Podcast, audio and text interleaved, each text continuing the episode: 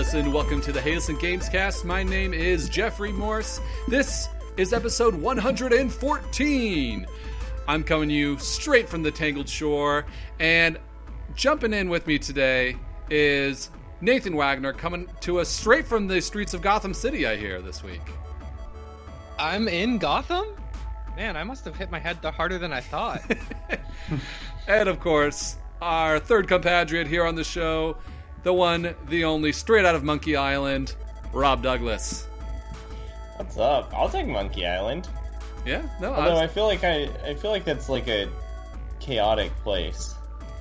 Dude, you wouldn't want to live in Monkey Island? I thought you loved pirates.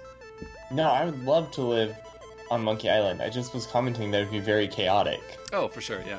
Totally. I understand. I mean, zombie pirates, monkeys, giant chickens, talking skeletons. Well, I was trying to do an intro this week to mix things up, but I don't know if it worked. So, moving on. On to kick things here to Nathan. He's got our results of our bracket challenge that we did last week. If you didn't listen to episode 113... stop, go back right now, listen to it. We did a really fun bracket challenge where we pitted off a lot of games against each other, and we had a lot of people participate in the online poll. So, Nathan, what are the results? Breaking news. So, just want to say thank you to everyone who voted. We had 35 total people vote in the result with 500 unique votes, so that was pretty cool. But awesome. The winner of the bracket coming on in with 32 total votes is Super Mario 64. Woo! And so you guys just copied all of us. Real original. Thanks, people. So Super Mario 64 was the same as ours, but everything else after that was super different. Number 2 was Skyrim. Number 3 was Mario Kart 8 Deluxe. Number 4 was Red Dead Redemption. And number 5 was Pokemon. So wow. Our number 2 is really different. Our number 2 was Ocarina of Time. Yeah, I think we had Halo. And which got 11th. Walking Dead, a couple other games up there, yeah. Yeah, we had some very different games up there at the top, but that's kind of funny to see that, you know, people are different and they have different opinions. Who would have thought? That's thank you so much for thanks for letting us hear your voice, and hopefully we'll try and do stuff more like this in the future, because I think it's a lot of fun. Yeah, it's fun just hearing about all those different results and, you know, what the differences were. But yeah, on today's show we covered a lot of news. There was a lot of news that came out this week. And we'll be talking about our opinions and impressions on all the different news pieces. And then we're going to kind of have an extended what we're playing part at the end of the show today. I feel like we kind of didn't get as much chance to talk about that last week. And we've been playing a lot of games this week. So you can look forward to that at the end. Nathan and I got a chance to go hands-on with Super Smash Bros. At Best Buy. And that was pretty awesome. So look forward to that at the end of the show. But first news piece we want to talk about is Microsoft has officially announced the X Cloud streaming service. Now, this is not out yet. This is entering beta next year. We don't have an official date on when this is launching. But basically the gist is you can stream Xbox games on any device. So you have an Android, an iPhone, you know, a tablet. You can stream your Xbox games that you own digitally to that device, and you can play it with touch controls just straight on the screen, or you can just connect a Bluetooth Xbox One controller to play it wirelessly. Some of the little factoids that we have here is right now it's taking about 10 megabits per second while you're streaming it, and then they've actually put 54 data centers around the world. So, you know, most of those are in the U.S., but a lot in the UK and other regions around the world, and that really is just to make it as little lag as possible. Yeah, just cut down that latency, because you don't want to be playing games as it's, you know, lagging behind or, you know, buffering and stuff. So that seems like that's their focus, is really making this a solid service where you can play your Xbox games anywhere, but do it without, you know, suffering in quality or with lag and stuff. So yeah. So some of the details, I guess, some questions that come up in my mind. I haven't done as much research into this as you guys might have, or you know, and our viewers might be interested in this as well. How much is it going to cost to do this? They don't think they've announced any pricing for this yet. Okay. So not yet. They haven't said anything about, like, cost, or if they're going to ask people to pay for it, or if it'll be part of, like, having an Xbox Gold membership or Game Pass, or we don't know any of those details yet. They also said they're xCloud will have the ability to stream on 4G networks, and will also dynamically scale to push up to 5G networks when those start rolling out over the next few years. Nice. Yeah.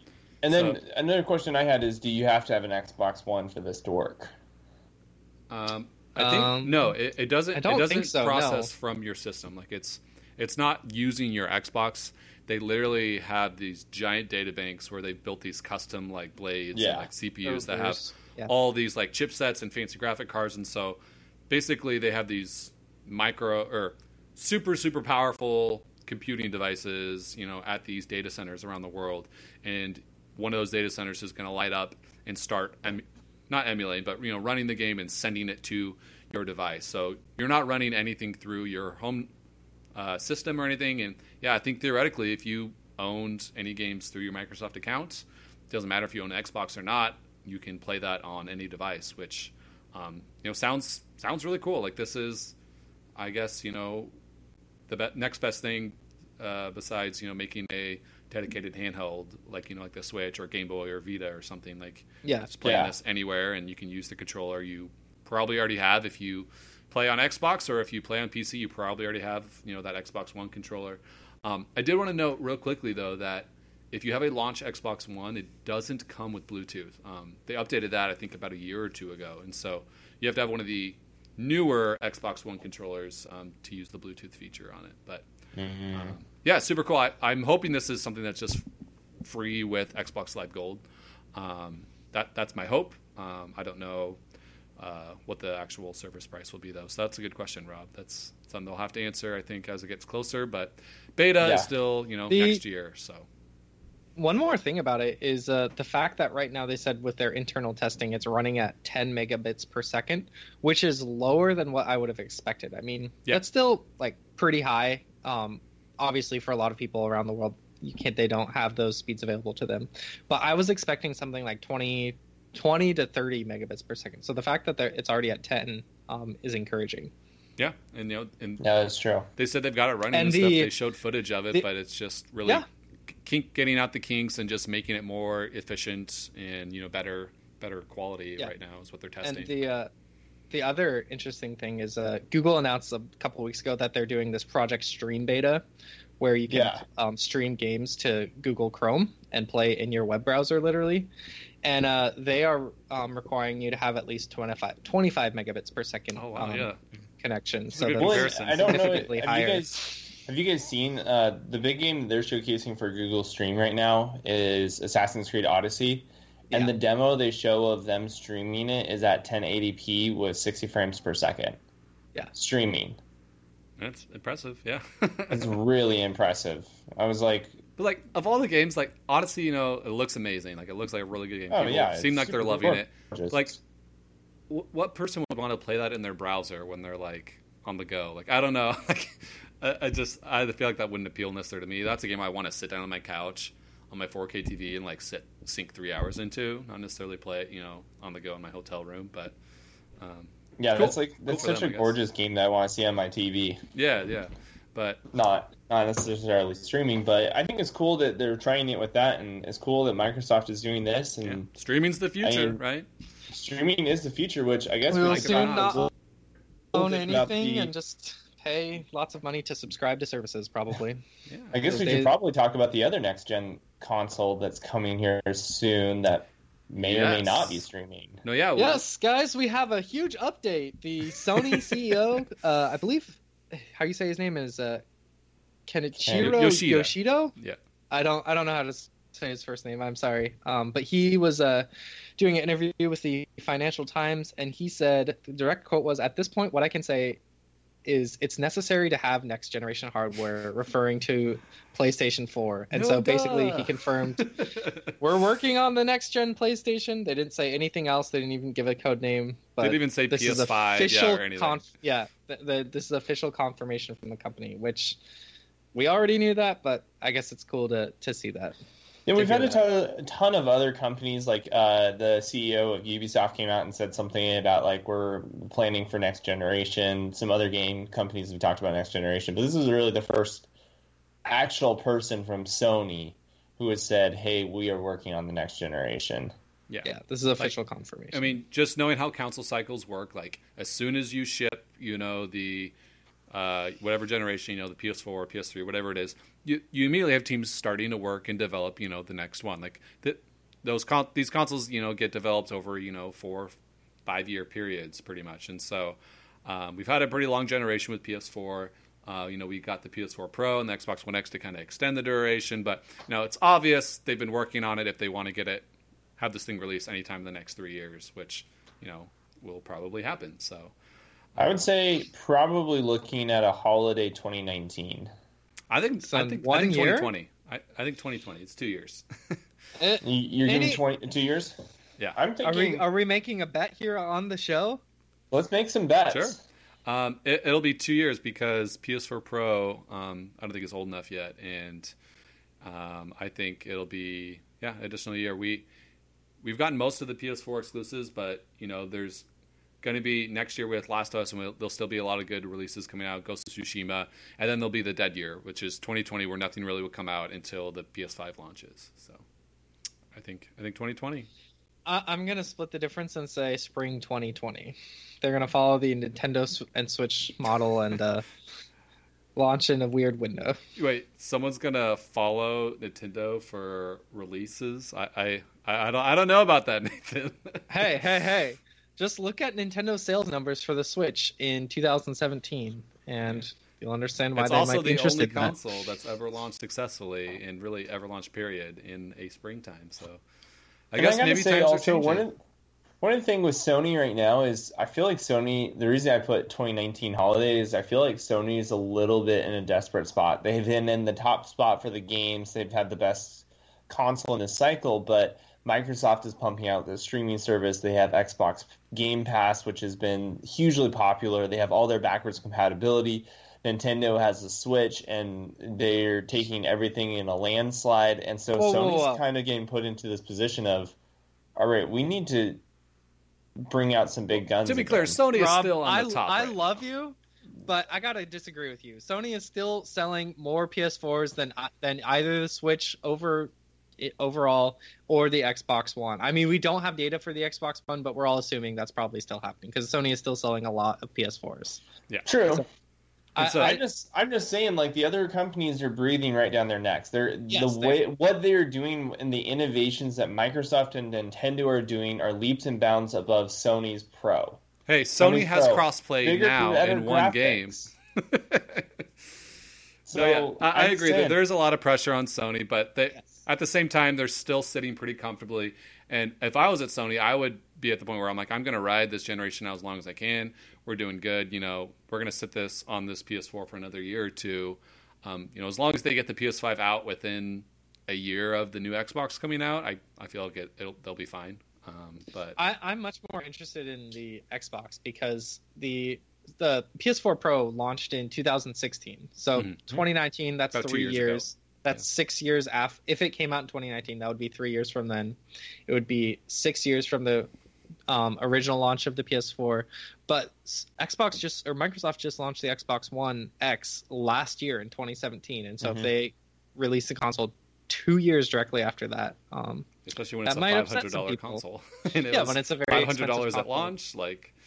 Yeah, that's asking a lot from your fan base. Yeah, I feel like Microsoft's not going to release a new console. I feel like they're going to really build up this streaming box, and they're going to ride the Xbox One for probably another 3 or 4 years. Yeah. You're crazy, Rob. You're crazy. I know. I am crazy. If they, I like to play this bold. I know. You like to play devil's advocate. I really do. Yeah. Well, anyways, going back to PS4, there was a new game announced for PlayStation VR, which I thought we would talk about real quickly because we don't get really big games coming to VR. Like VR games are totally all about the experience. Right? Like I loved Batman VR, like Arkham Asylum VR, whatever it's called, and that's a very short experience. Like you can finish the whole thing in like 3 hours. Like it's really cool, but it's not really a full game. But the full game of Borderlands 2 is coming to PlayStation VR, and this is at least for now a PSVR exclusive. It's coming December 14th. And they have basically reworked the entire game to work in VR. So basically you can move via teleporting, which, you know, helps with motion sickness and stuff, or you can do full locomotion and just walk around like you normally would in a Borderlands game. It has all the DLC on it, which is awesome. Like, you know, it's the full collection there. They've added new skill sets and like things to skill trees and stuff to like make use of like how you move and control and what you use in VR. But this is the full entire game, which Borderlands 2 is an amazing, really, really long, tons of content, you know, looter shooter game. There's no price on this yet, and it is in single player, which is a bit of a bummer.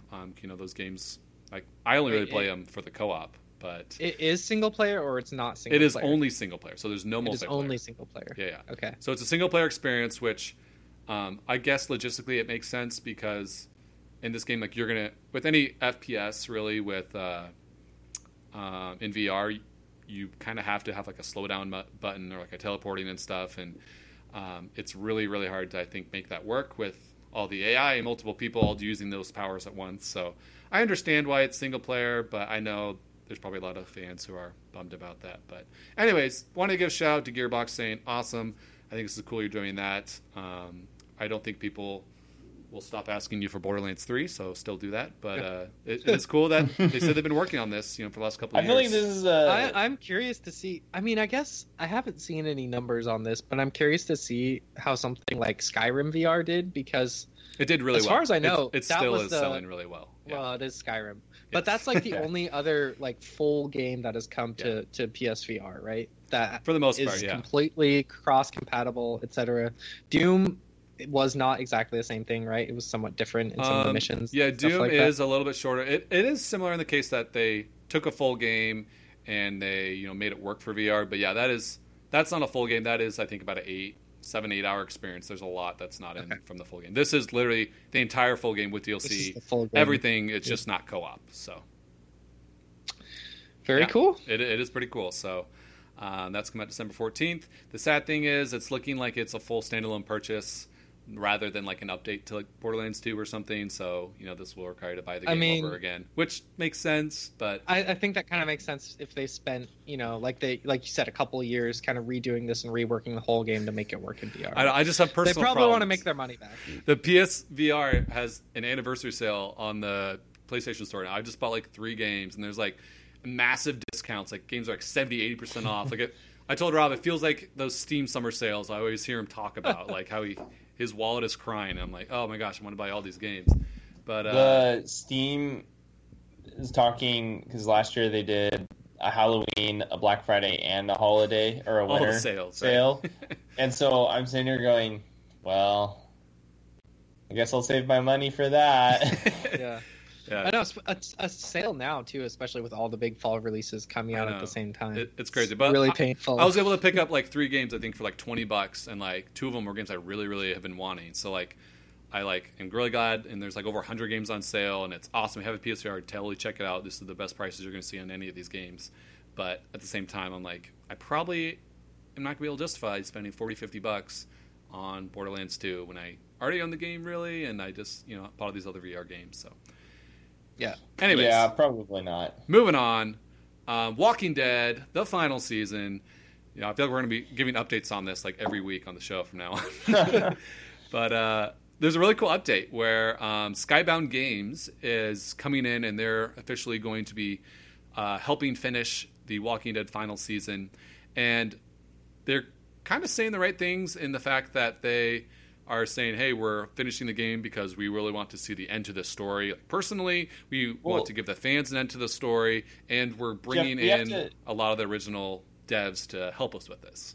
We have to talk about Skybound Games for a second, because Skybound is a subsidiary of Skybound Entertainment, which is the guys who own The Walking Dead.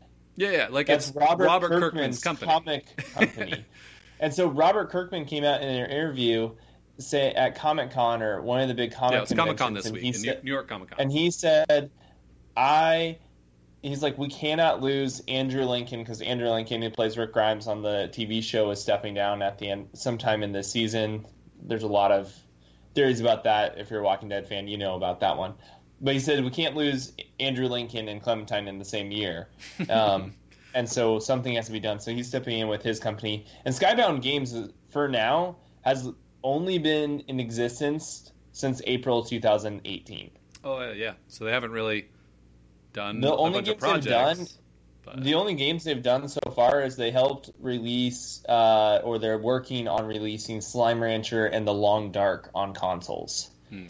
So they originally set out with the purpose of helping other companies release games and publish games and build on that. So this fits into that, like helping build the Telltale name, as well as Robert Kirkman, who created The Walking Dead, has a lot of buy-in on this. Yeah, I mean, yes. I feel like this is the perfect scenario, right? Like this is no studio is coming in to finish it because they're passionate about The Walking Dead. Like this is the creator saying, we want to finish this awesome Walking Dead story that, you know, was in progress. They're trying to get as much of the original team in there. They're doing it, you know, for the fans. They want to see this story through. They're going to hopefully do it justice. And, you know, this isn't about saving Telltale. Telltale's not going to be resurrected and start making games again. This is just Skybound saying, hey, this is a travesty. This game would never be completed. Like, let's you know, do our part to help it come out, which... This is I mean, Skybound's coming in, and they're basically are purchasing the rights to the Walking Dead games and just finishing to release the game. So Telltale is still dead. But at least I'll finally get the last episodes of the season that I already bought. Yay! That's Telltale is definitely dead because they, a couple weeks ago, I think it was last week actually, they laid off their skeleton crew of 25 people that they kept on to supposedly finish working on projects they owed Netflix or something like that. So they're officially dead. So, but their project will live on. Hopefully, which, yeah. I mean... That's important, but you know you gotta hope that Telltale and the whole court case and everything with you know laying off employees, I hope that all works out because those employees do deserve to be paid. Yeah, it's still a very sad situation, but you know, at least someone is helping pick up the scraps a little bit. So, all right, next news piece. PlayStation Network. You may finally be able to change your name. This is something the community's been asking for years and years and years, because back when they created PS3 accounts, they didn't think about their username, and people want to change it now. People were like, I'm 13. I'm going to make a really terrible name. And then they're tied to that for the rest of their life. I'm personally the camp, if you make a stupid username, you should have to bear that badge of shame for however long you continue to use that name. That's just me personally. But I know a lot of people have been asking for this, and Sony's infrastructure apparently just wasn't wired to be able to rewrite all that stuff, but they've been hinting that's maybe finally coming this year.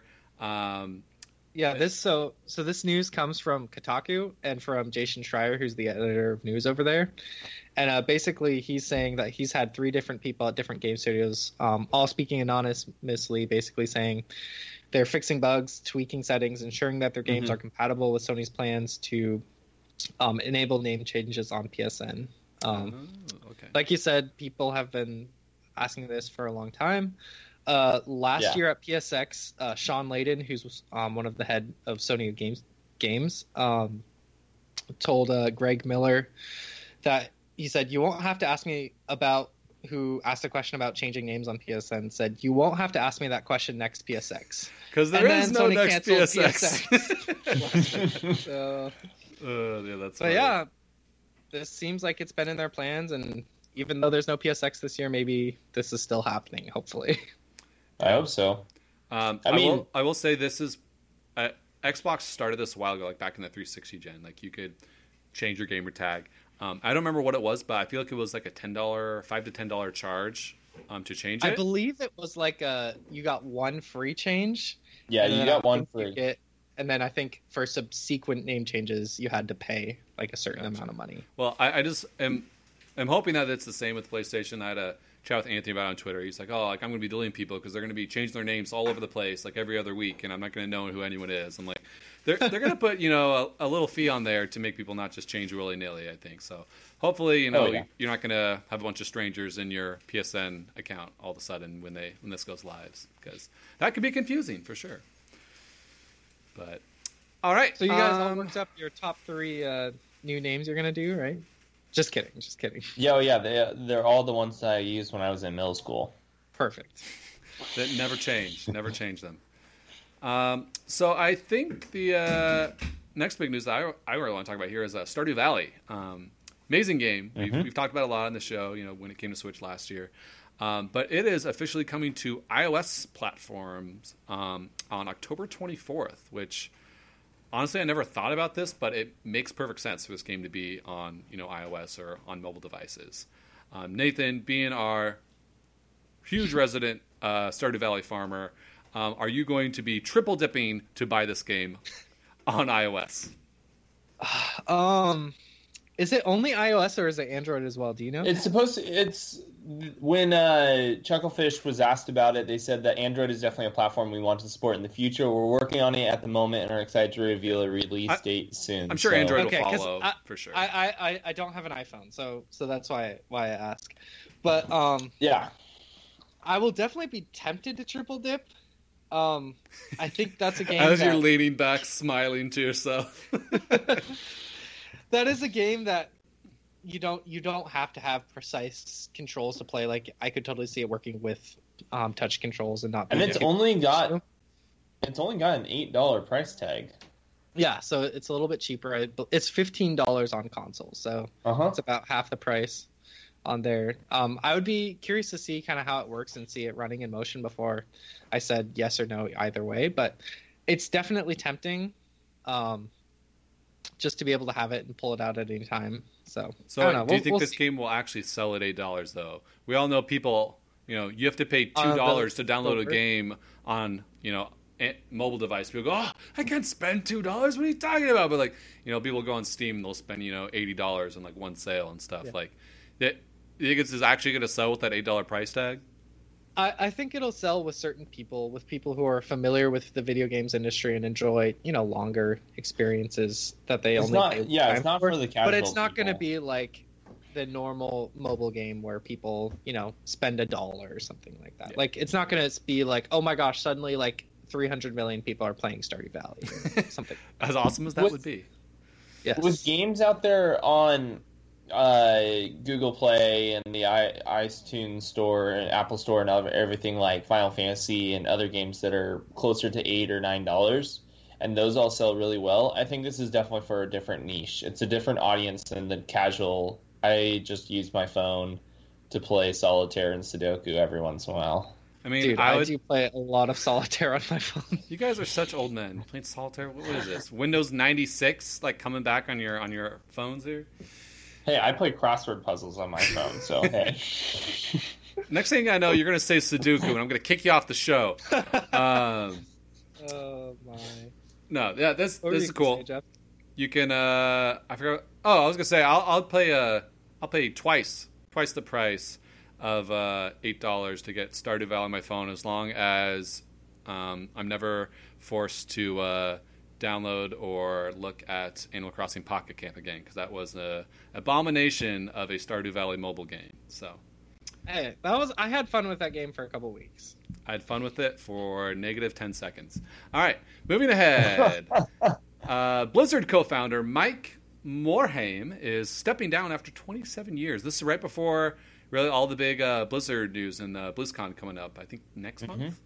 So the beginning of November, I believe. Yeah. So about a month from now, a little less than a month. And yeah, this is kind of crazy when you think about someone's tenure as being at a company for 27 years, especially a place like Blizzard, where it's been such a huge, big part of the gaming community.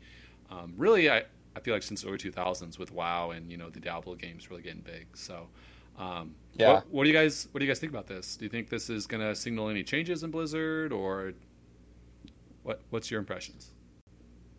It's definitely going to. We'll definitely see some changes, I believe, because anytime you have a new president step up or executive step into the position of the leader of a company, you always see changes.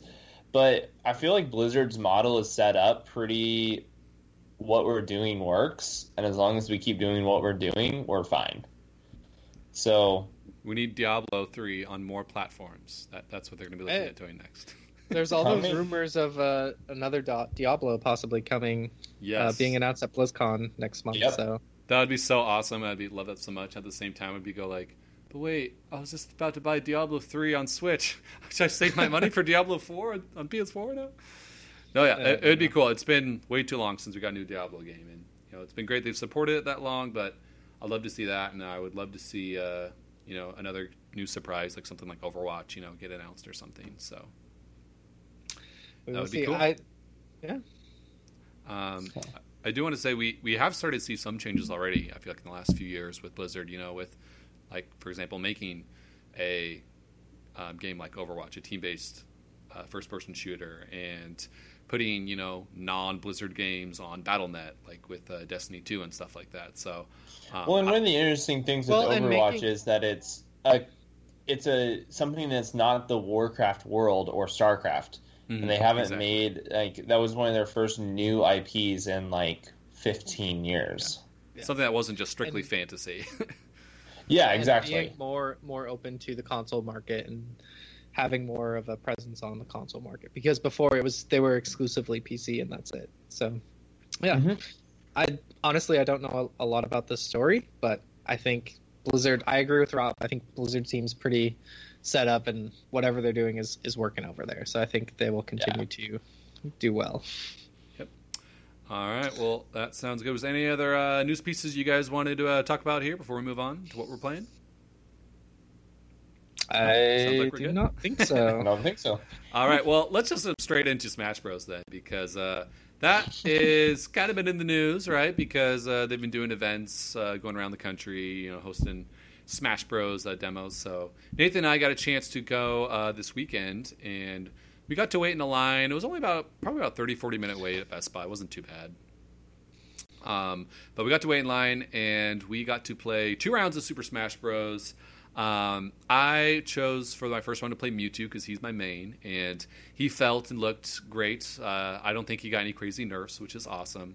But I really wanted to talk about Ganondorf because they made some really good changes to Ganondorf. Like, not only does he look like Ocarina of Time Ganondorf that we remember, like super, you know, creepy guy, but he's got the sword for all of his smash attacks, and kind of makes him feel a little bit like Ike, if you've played with Ike in Smash Bros, where, you know, just does these big sword slams to get people out of the map. And it was a ton of fun. I could see myself playing more Ganondorf in the future. He felt a smidge faster, but I think just overall the game just feels a little bit faster. Like, am I right there, Nathan? Yeah, the game is definitely faster than Smash 4. Not as fast as Melee, but definitely a little bit faster than Smash 4. I think they're really trying to strike the balance between the Smash 4 and Melee players and getting everyone to come play the ultimate Smash Bros. game. So, I mean, just looking at all those Melee levels, like remastered and beautiful, like redone assets and like HD, and just like, oh my gosh. Yeah, one of the levels we played was a Princess Peach's castle from Melee. Yes,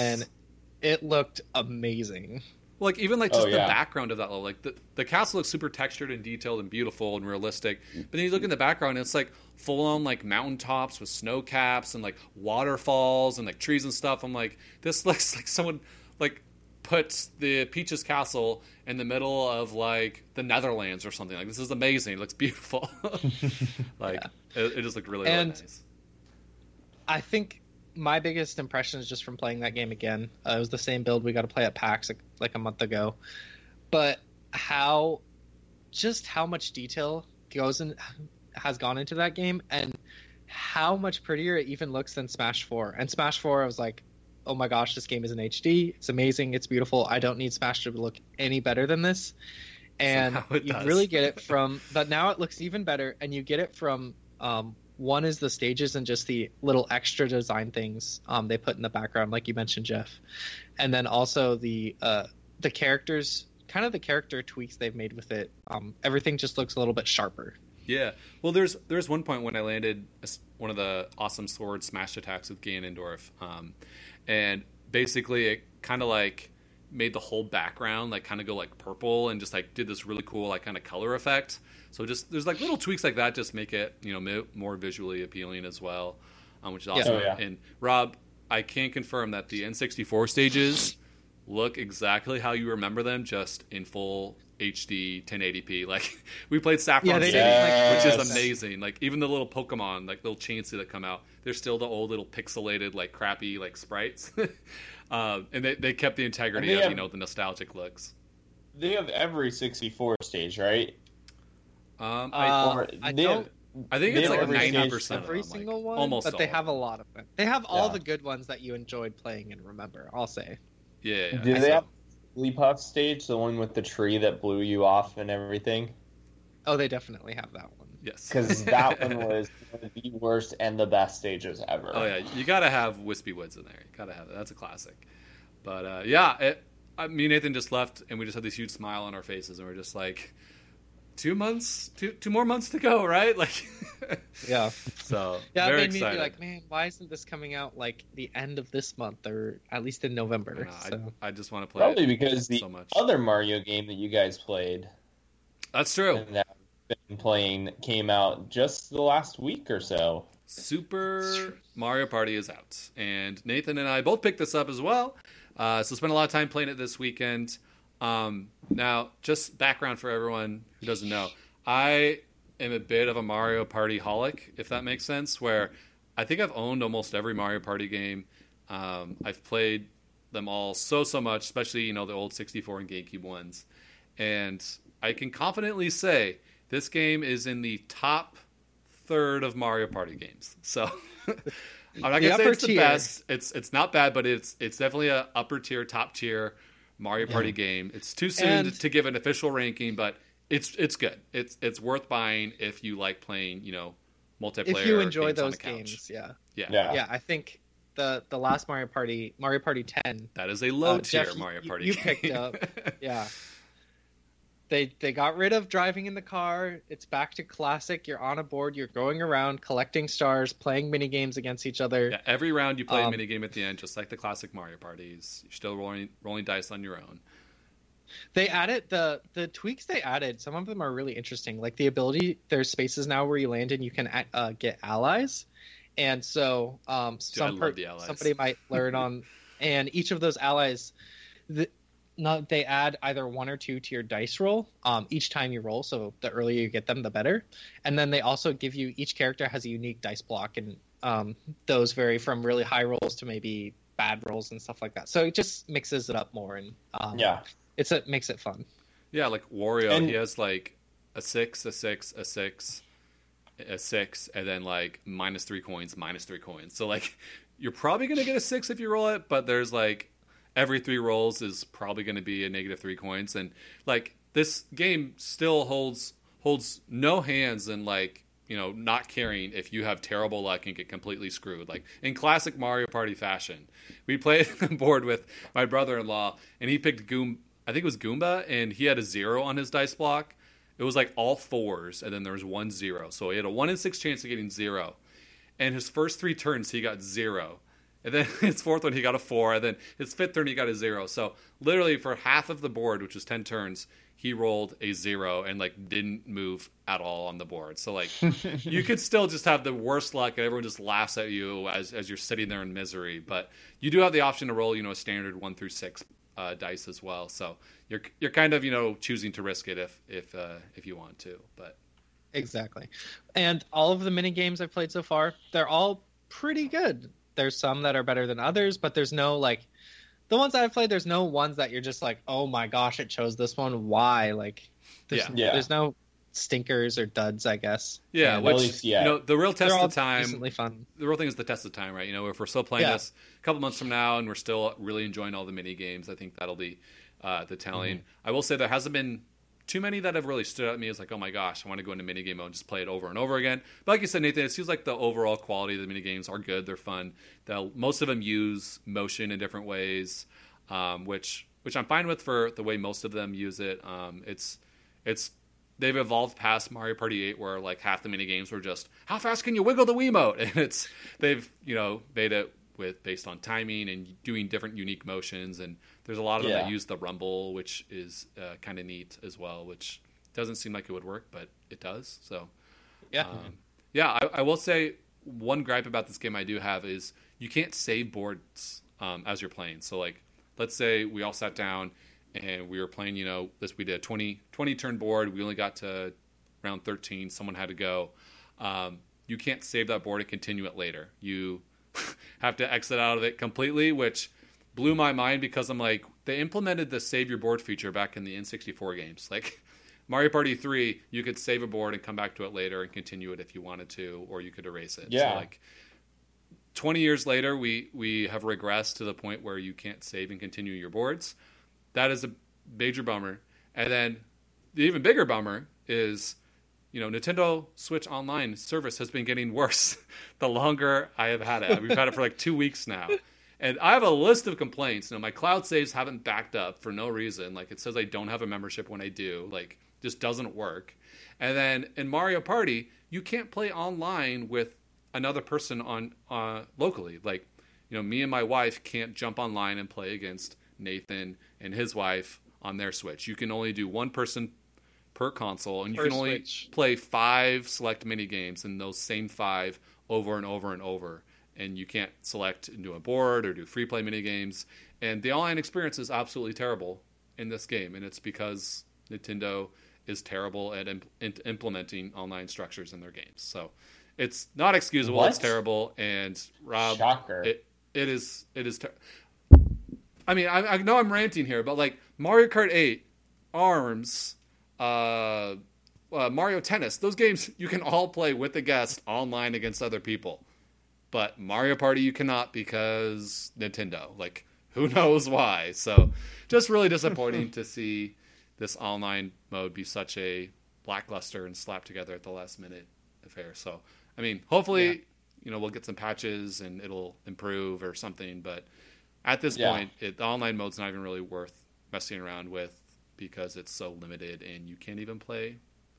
Like, you can only play if you're sitting there by yourself and you literally have no friends. So, yeah. Hopefully, which is the opposite of Mario Party. Yeah, you want to be sitting on a couch playing with people, but my biggest complaint is, and I guess it's not a complaint yet, but more of a worry, is the fact that this game ships with only 4 boards, and you get 3 of those boards unlocked at the start. Once you play all of them, at least once, you unlock the 4th board, and they're all pretty fun. They're good boards. They're not huge, but they're kind of all Mario Party boards we've seen before, where they don't change up the formula too much or aren't super interesting. And I would just really like, and I know going forward after playing these boards over and over and over again, I'm going to get tired and be like, hey, can we have some new boards? And the fact that there's only 4 instead of something like even like 6 to 8 would be better than 4. So that's a little bit frustrating. As far as the smaller amount than almost every Mario Party game. Well, what I find fascinating about that is, like, you go back to games like Mario Party 2 or 3 on the 64, and they shipped with, like, 5, 6 stages on the 64 that had way more limited memory space than the Switch ever will. Yeah, so it is weird. I will say they did put in a partner mode where you can play basically 2v2, and you had the option in past Mario Party games to kind of do a team, but it didn't really change the way you played other than the fact that you just shared coins and a star. But the partner mode in Super Mario Party is actually really neat, where you both roll a die, then, you know, you combine your die and you get to move each character that many spaces, and you can either stay together, and if you both land on the star space on the same turn, you can buy 2 stars, or you can kind of split up and you share items that way, and you kind of have free roaming of the board, like it changes into a grid.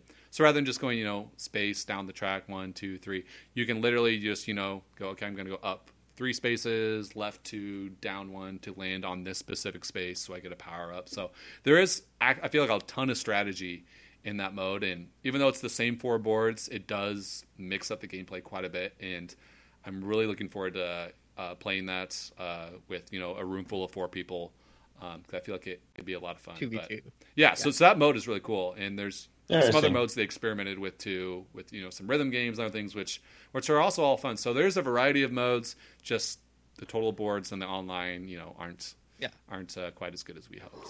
But I mean, I think overall, if you do enjoy Mario Party and if you have a couple friends that you think you can play this game regularly with, totally worth getting it in my opinion. Just if you like kind of the core standard Mario Party and have been itching the series to kind of return to its roots. And yes, the first board I played, I was in last place the entire time.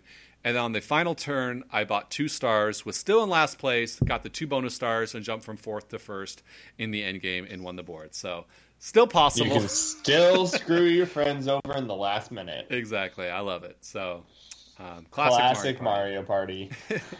But I know, Nathan, you have been playing some other games, but let's kick over to Rob here. Rob, I know you've been playing some more Monkey Island. You want to give us an update on where you're at? I'm still pretty early in the game. I only got maybe 20 minutes to play it the other day and played just a little bit here or there, kind of wandering around. And I'm trying to do, you know, the Monkey Island games are one of those games that are, they're all the puzzles and everything. So I'm trying to do it with minimal, like, I have no idea what I'm doing. Let me look something up. Mm-hmm. Yeah. But any guides or anything. Well, I feel like you kind of have to use guides on those at some point. Otherwise, you're just wasting all this time sitting there doing nothing. And the thing about Monkey Island games and games that LucasArts put out during that time period where they were all the solutions to the puzzles were things that you would not even think about. Like, so pretty obscure. Like, one was collect this dandruff that's on this jacket that actually turns out to be lice. And then you take the lice and you put it on this comb, and then the guy goes to this other, you know, and the barber uses the comb that has lice on and says, oh my gosh, I have to cut all your hair. So then after cutting all of his hair, you can get this next step. It's just ridiculous. Like, the way you do this, it just, the puzzles baffled me. And to be clear, you're playing The Curse of Monkey Island, which is the third one, correct? This is the third one. So okay. The first and the second were very good. The third one was okay. Most reviewers agree. And the fourth one was horrible. And then the fifth one is the Telltale Tales of Monkey Island. So they have the fourth one available on GOG, but that's it. So we'll crank through the third one. We'll maybe get to the fourth one sometime eventually in the future, but for now. Cool. Anything else? Yeah, so I've also been playing some Dragon Age Inquisition. I started over because I started over a few weeks ago because I got it on PS4. So this is a new playthrough, going through it, and as I'm going through it, I got into the Hinterlands, which is one of the biggest things about Dragon Age Inquisition that people say is that you have to you have to just get out of the Hinterlands. Don't finish the Hinterlands. Just do what you need to do and get on. And so, which goes counter to your personal gaming philosophy, is that correct? My personal gaming philosophy is completionist, and so I've already done more in the Hinterlands than I probably should, but we'll see how much longer I stay there. So when you start a new file, like in Dragon Age Inquisition, can it be pretty different depending on what you choose? Because if I remember from what I've played, like I feel like there was a lot of different classes and stuff you could start with. Like, does that change the game up enough where it makes you want to keep playing it through, or does it still feel pretty similar? Well, the one thing about Dragon Age, all three games, well, not really two. Two, you're pretty landlocked into one, you know, male or female hawk. But the first and the third game, so Origins and Inquisition, the cool thing about picking different races is that each of them has their, you know, in Origins, each of them had their own unique introduction, like prologue. Oh, tutorial. So the intro is different? So the first hour, well, that was the first Dragon Age. The first 2 hours of Dragon Age Origins, the intro was different. This one, the intro is the same regardless of what class or race you pick, but the way the world interacts with you, people will talk to you differently. Oh, cool. Like, I'm playing as a canary, which is one of the big horned creatures that, you know, you basically almost never see in the game. And so people treat me with a certain disdain. Some people are really suspicious of me because they're like, whoa, you're one of those guys. As well as they're 7.5 feet, 8 feet tall. Mm-hmm. So everybody looks up to you. Which is so cool. Are you past further than you got in the Xbox 360 version that you played? Or are you still, haven't played about that much yet? About the same. Almost caught up to where I was in the 360 version because I'd never gotten past the Hinterlands in the 360 version. Okay. Get past the Hinterlands. That's your job. So, next week, we want to report. Past the Hinterlands on it. And then the last game I've been playing, I played some more Fallout 3. I don't know why, but the other day I just started playing it again. And it's got you back in its clutches, Fallout 3. I think the very first episode of the show, you were playing Fallout 3. Yep. I beat another one of the main story missions, so moving a little further in that, but still kind of Fallout 3. So this show has been going for like 2.5 years, and Rob is still playing the same game. And he's not like, this isn't like replay. Sorry. This is like continuous, the same playthrough that he's had for many years. 3 years now. Oh my gosh! Sorry, Rob. I just thought that was really funny. I just keep trucking at it. Okay. Good for you. Good for you. Maybe one day I'll actually finish it. Yeah. I actually started a lot of new games this week. I've been playing Forza Horizon 4, which came out last week. It's pretty much Xbox's only big exclusive game for the fall. And I've really, really been liking it. I've been liking it a lot more than I thought I would. Pretty much you just jump straight into a car and you start driving. And as you're going, it kind of seamlessly, like it looks like it's a cutscene, like with cars driving. And then you just enhance the controls to you. So like this game just looks unbelievably like gorgeous and detailed. Like the environments look so bright and colorful. Like it's not, when I think Forza, I usually think, realistic, very plain, racetrack levels. But this is like full-on giant world, and I think you're like in the far-off pastures in like England. So it's like kind of this old English-style buildings everywhere. You have like stone cobblestone like walls throughout there. There's lots of trees and there's sheep and wildlife. It's very beautiful. And the neat thing about this game is you kind of have open freedom to explore the world wherever you want to go in your car. There's events that pop up all around, kind of like Burnout Paradise. And basically about 2 hours into the game, once you complete enough events, it basically says, hey, it's going to be fall time now. And then all of a sudden, like, the entire world map, which is massive, changes seasons. So, like, not only does it look different with, the colors of fall are in there, but, like, it's raining more in fall. So, like, I played the same event in the fall season. It was totally different because you could drift way more. So the car, handles differently? Yeah, it handles differently because you could drift way more because it was muddy and it was raining.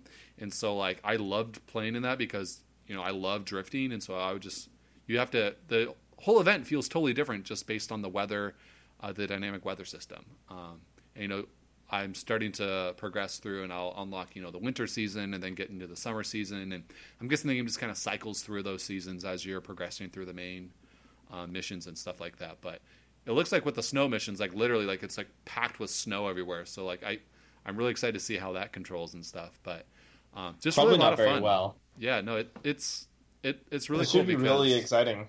Yeah, there's so much difference, and like I've only explored probably like a sixth of the world map so far. Like it's just massive, and it feels really, really dense. Like it doesn't feel like it's really, really spread out, empty. And there's nothing to see. Yeah, mm-hmm. It's not empty. Mm-hmm. So really been like it. There's there's stunt missions which are my favorite to do because like there's this Hollywood producer and he's like, our stunt driver walked out on us. Like, I heard you were good. Like, sure, give it a shot. We'll give you this car. And you drive this car. Then like he's narrating like, all right, the action hero stole an airplane and he's shooting you down. Oh, don't worry, just keep driving. We'll add in some effects in post-production. And like it's just kind of really funny. And you're going through and it has you jump off this crazy thing off of a hill. And so there's a lot of variety, and it's kind of arcadey. That's what the Horizon series is known for. And Horizon 2, which I played, I didn't really enjoy very much, but this fourth one is really, really good. It's a lot of fun. So if you have Xbox, definitely check it out. It's on Xbox Game Pass. You can play it through there. And yeah, it's a really awesome racing game. It's the best racing game I've played in a really long time. So looking forward to putting more time in it. Sounds really cool. Yeah, Nathan, you played it a little bit when you came over. I did. What was your initial impression? Yeah, it felt good. The game looked absolutely gorgeous. That was the first thing I noticed was just the colors. It just draws you in a ton because I was playing it on the fall season, and the colors were just absolutely gorgeous. And the car handled pretty well. Like it was a lot of fun, but it also was a little bit more simmy than like a super arcadey game. So yeah. I thought that was interesting, and I've kind of followed the series, just watching it for a while, and it's been one of the few reasons where I'm like, I would be tempted to, if I had an Xbox, I would want to pick up this game and play it. So it seems like, and from what you're saying, it sounds like it's a lot of fun. So yeah, good to hear. We're really, really fun. Another good release that's come out this month. I've always struggled with car games. I just I get bored really quickly in car games. Dude, this is the one for you because it's not quite like Burnout where like you're boosting all over the place, going crazy, crashing into things. But like literally, you can be driving on the road and then just be like, "Screw the road! I want to go off road and start going through this brick wall, and like rocks are flying everywhere. I'm going to go through a herd of sheep, and they as they run and scatter, then just." Go straight through this windmill on the top of the hill and just do a really long jump. So plus, it's just is awesome in that way. It gives you so much freedom. Plus, if you go to the map, there's a bunch of like different missions and races and stuff marked on the map, right? So yeah. And you can Rob, choose with his love of what you want to do. Open world games and 100%ing everything can just slowly click through the whole map. I think the part about car games that frustrates me the most is I'm just not good at them. Okay. Well, so that's not a problem. I'm one of those people that I sit there and I do the race and I come in second and third over and over and over again for an hour and a half, and after doing it 20 times I finally like rage quit. One thing actually, that's another thing that you reminded me of, Rob, is the progression in this game is awesome because it's not like, you know, your standard Mario Kart or, you know, most racing games where you're entering a cup and basically you have to get first place to get the gold medal, or, you know, you play 4 races in a Grand Prix and you're trying to, you know, get the gold. This is like you literally choose an event and you do it, and it doesn't matter really what place you get in, you're still progressing. Just, you know, getting first place is going to progress your experience and your followers and like your credits, like you're gonna get more. But like even when I was getting last place, it was still worthwhile for me to finish the race because I still get experience and I'm still leveling up and progressing in the game. I don't have to go and replay the mission if I don't want to. Like it's not, oh, you know, you got second, push A to replay the race that was 5 minutes long, you're doing the same thing again. Like I've never played the same event like twice, and it's always progressing, always moving you forward, keeping it fresh. So I really actually is attractive. Yeah. So it's really cool. I've just been very impressed by it. So cool. Anything else you're playing, Jeff? Yeah, I've been playing a couple other games. I thought it'd be kind of fun to just talk real quickly about a VR game I've been playing, because you guys know I've been getting into VR. I've been playing Robinson: The Journey, which is made by Crytek, which, as you guys probably know, they with Crysis like 2 and 3. They make beautiful things. Yeah, they make beautiful, realistic games. And so this game is one of the best looking games on VR in a way, which is how hyper realistic it is. I'll say gameplay wise, it's kind of dull and it's not that fun. Because the whole idea is like you're in this, it's like Robinson Crusoe, right? That's where it gets the name, where you basically crash land on this alien planet and there's basically, you're trying to survive. And there's little, like, dinosaurs that you go. I assume there's big dinosaurs you find later on. I haven't gotten that far yet. But you're interacting with dinosaurs, and that's really cool. But the puzzle solving is really boring. You're just, like, plugging in things to get your camp working. And you're just going and finding pieces of your ship that has crashed. And it's weird because you literally have, like, hands in the game. And, like, you're holding, like, this remote control thing to, like, scan things with, which is fun. But, like, it doesn't use the move controllers, like... It's bizarre that it doesn't include that support. Like you're literally holding like a wand thing already in the game. So that's really where that does that. Yeah, and the controls don't work good with the DualShock. So I feel like I'm fighting the controls half the game, where like you're climbing up rocks and stuff and you're just pushing the left and right triggers, and it's kind of awkward. So not very impressed with the beginning of the game. It does look really, really nice. Like you can go, oh, well, look, there's a giant jungle filled with all these beautiful dinosaurs. But, haven't really progressed through there, so I'm not that impressed with it yet. So I don't know if I'll keep playing it at this point. See if you keep going or not. Yeah. Other than that, I've just been chugging away in Spidey, trying to get that platinum. And I will say, how close are you? This may sound slightly elitist, but Spider-Man's platinum trophy is too easy. And my proof is the platinum trophy has, I think it's a little bit over 10% right now, which this is a brand new game. Like people haven't, you know, been playing this game for months and months. It's already at 10% because you don't get any trophies for beating the game on hard difficulty. Like that's what I did. It's because I wanted the challenge, and I don't regret that. Like that's how I think it was meant to be played. But you could literally play through the entire game on easy and not get gold, like on any of the challenges, and like not get 3 stars and all these things, and not complete everything, and you can still get the platinum trophy, which. Dude, I think that's awesome. Weird. Like the frustrating thing about platinum trophies is the fact that like you have these hard challenges that you have to do and you have to be good at the game. If you're just bad at video games but enjoy playing them and can do everything and still get a platinum, that's encouraging. If you're bad at video games, you shouldn't be able to get a platinum. Platinum means you've mastered the game and you've done everything there is. If you play the entire game on baby mode, you shouldn't be getting a trophy. You've done everything there is in the game. You just haven't done it at the hardest difficulty setting. So that's fine. One of the things that really bothers me about the... Because then you have to go back and you have to replay the whole game, especially a longer game. That's a lot of work to get it beat on hard. Like Horizon Zero Dawn, I got the platinum on that because they said beat it on any difficulty. I beat it on normal because I was like, I don't really want to have it. New Game Plus is a different thing. There's no New Game Plus yet. They are working on it. They'll add it in at some point. But like with Ratchet and Clank, I had to play through the game a second time to get the platinum, which was that's Insomniac's other PlayStation exclusive game that they made. Yeah. I actually really enjoyed doing that because it is like a New Game Plus where you go back through and you already have access to all your weapons, but the difficulty is harder, but you're more powered up, and then you're finding everything again a second time. And I really enjoyed that challenge. And again, that platinum's pretty easy to get. That game's not super hard even on the New Game Plus mode. But I don't know. I feel like I was working really hard, then I just got to the point where in the challenges, I'm like, there's literally no point to getting gold on this challenge because I'm getting no reward. There's no leaderboards. There's... Like, even Sunset Overdrive had leaderboards on the challenges, and it doesn't really drive me to do it. Instead, I'm just swinging around for 5 hours trying to find the randomly generated crimes to complete, because that's the only thing I'm missing to get the platinum trophy. And I feel like I'm just wasting time rather than doing something that shows my dedication and skill to the game. But interesting. Still a really good game. I haven't played it yet. It's not really a complaint. It's just kind of a weird thing that I noticed that a grievance. Really see. Yeah. But really good game. Definitely still recommend it if you are looking for a amazing single-player game. It's the best one that's come out this year. Come at me, God of War. Whoa, whoa. Let's fight, baby.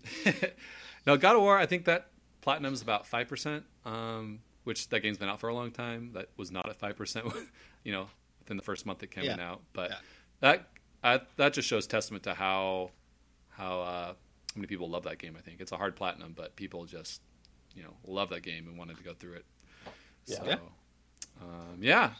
I think that's about it for me. Nathan, was there any other games you wanted to talk about? I just want to shout out two really quickly. One is I played episode 3 of Batman Enemy Within, which is the second season of the Telltale series. Mm-hmm.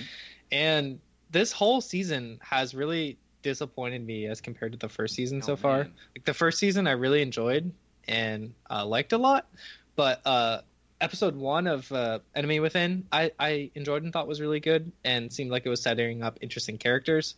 But episodes 2 and 3 both, kind of the way they executed things and the way where the story went, while it kind of surprised me, it wasn't like a good surprise. It was kind of like, oh, this is boring, this isn't what I want to be doing playing through this game. So yeah, that's a bummer. Still am kind of disappointed by it. I have heard that episodes 4 and 5, especially 5, are like some of the best Telltale ever made. So I want to finish it off and see how that is, but just a bit of a bummer to say that so far it's not holding up to the first season.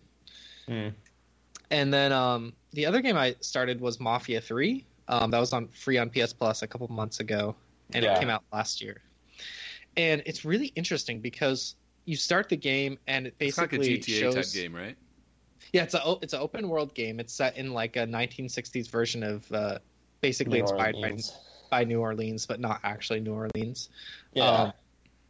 But the story is told through, it seems like someone is making a documentary about the main character you play as.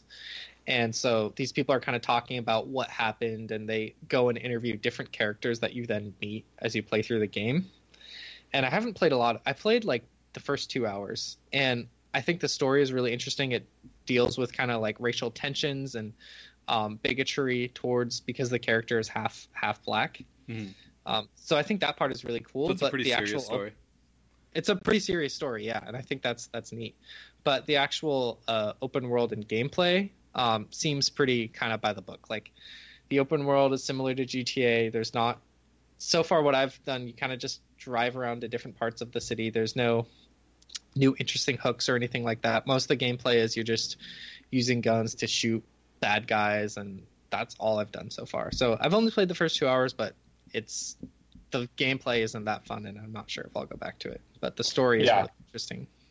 That was the problem. I played the demo of Mafia 3 and talked a little bit about it also. And it was gorgeous. Like, the cutscenes and all the animations and everything, it's really gorgeous. It looks really good. And then the gameplay and the controls were really hard to play. I mean, they're fine. It's just, like, I feel like I've kind of been spoiled by really fun third-person open-world games, especially lately. To have one that's kind of average or meh. Breath of the Wild, even something like God of War or Horizon Zero Dawn is far superior. So my problem is now, if I go play Mafia 3, I'm just be like, why can't I web sling? I'm moving so slow. I want to be Spider-Man. That's going to be every open world game for you. Hey, I'm excited. Spider-Man's a great game. Everyone should still go get it. I'm going to keep saying that every episode through the end of the year. And the Venom movie is terrible, so don't see that. All right. Okay. That's it. Great. I think that's it. So thank you so much for listening to our show. We appreciate you, listeners. You can find us anywhere you listen to podcasts. We're on Apple Podcasts. We are on the Google Play Store, Spotify. We'd love for you guys to give us some love. Give us a review. Let us know if you have any feedback for the show. And follow us on Twitter at @Haleson_games. We leave you with the Metal Gear Solid 2 main theme. Have a good week, everyone. See ya.